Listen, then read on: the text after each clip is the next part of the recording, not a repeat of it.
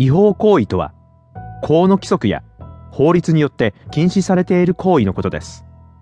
それらは統治者や立法機関や裁判官が作ったものです。普通、違法行為は法律に書かれています。秩序ある社会では、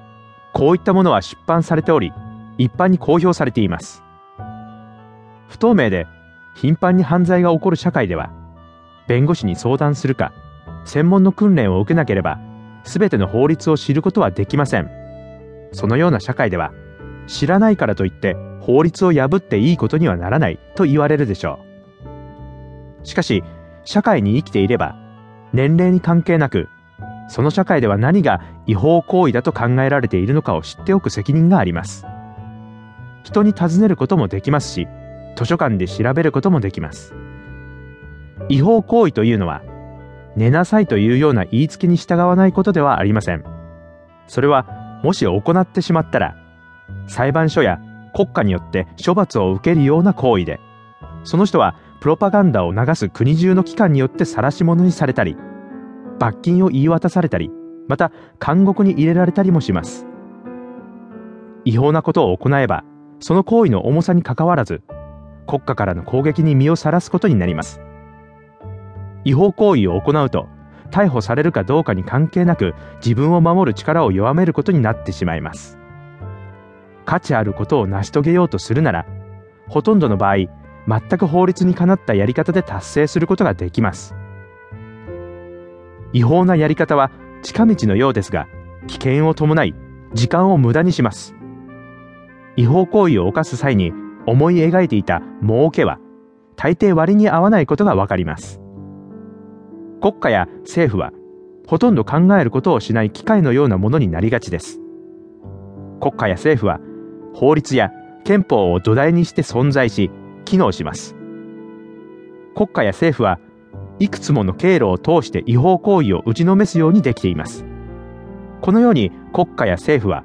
違法行為に対して断固とした情け容赦のない敵となることがあります。物事の良し悪しは法律や憲法の前では重要ではありません。法だけが重要なのです。あなたの周りの人が違法行為を行っているのに気づいたり、そうしているのを見つけたら、できる限りのことを行ってその人たちを思いとどまらせるべきです。たとえあなたが関係していなくても、そのために害を被ることがあります。会社の会計係が帳簿をごまかしていたとします。その結果、大騒ぎとなり、その会社は倒産するかもしれませんし、あなたは職を失うかもしれません。このような出来事は、人の生存に大きな影響を及ぼすでしょう。法律に支配されるグループの一員として、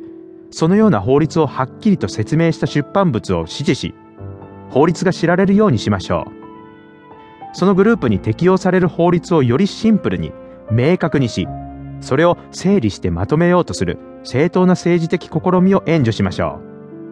う。すべての人は法のもとに平等であるという原則を守りましょう。この原則は貴族政治による先制的な時代に生まれた人類史上最大の社会的な進歩であり、これを忘れるべきではありません。何が法にかなっていて、何が違法なのかということが、子供にも大人にも伝わっているようにしましょう。それが眉を潜めるような小さな行為であったとしても、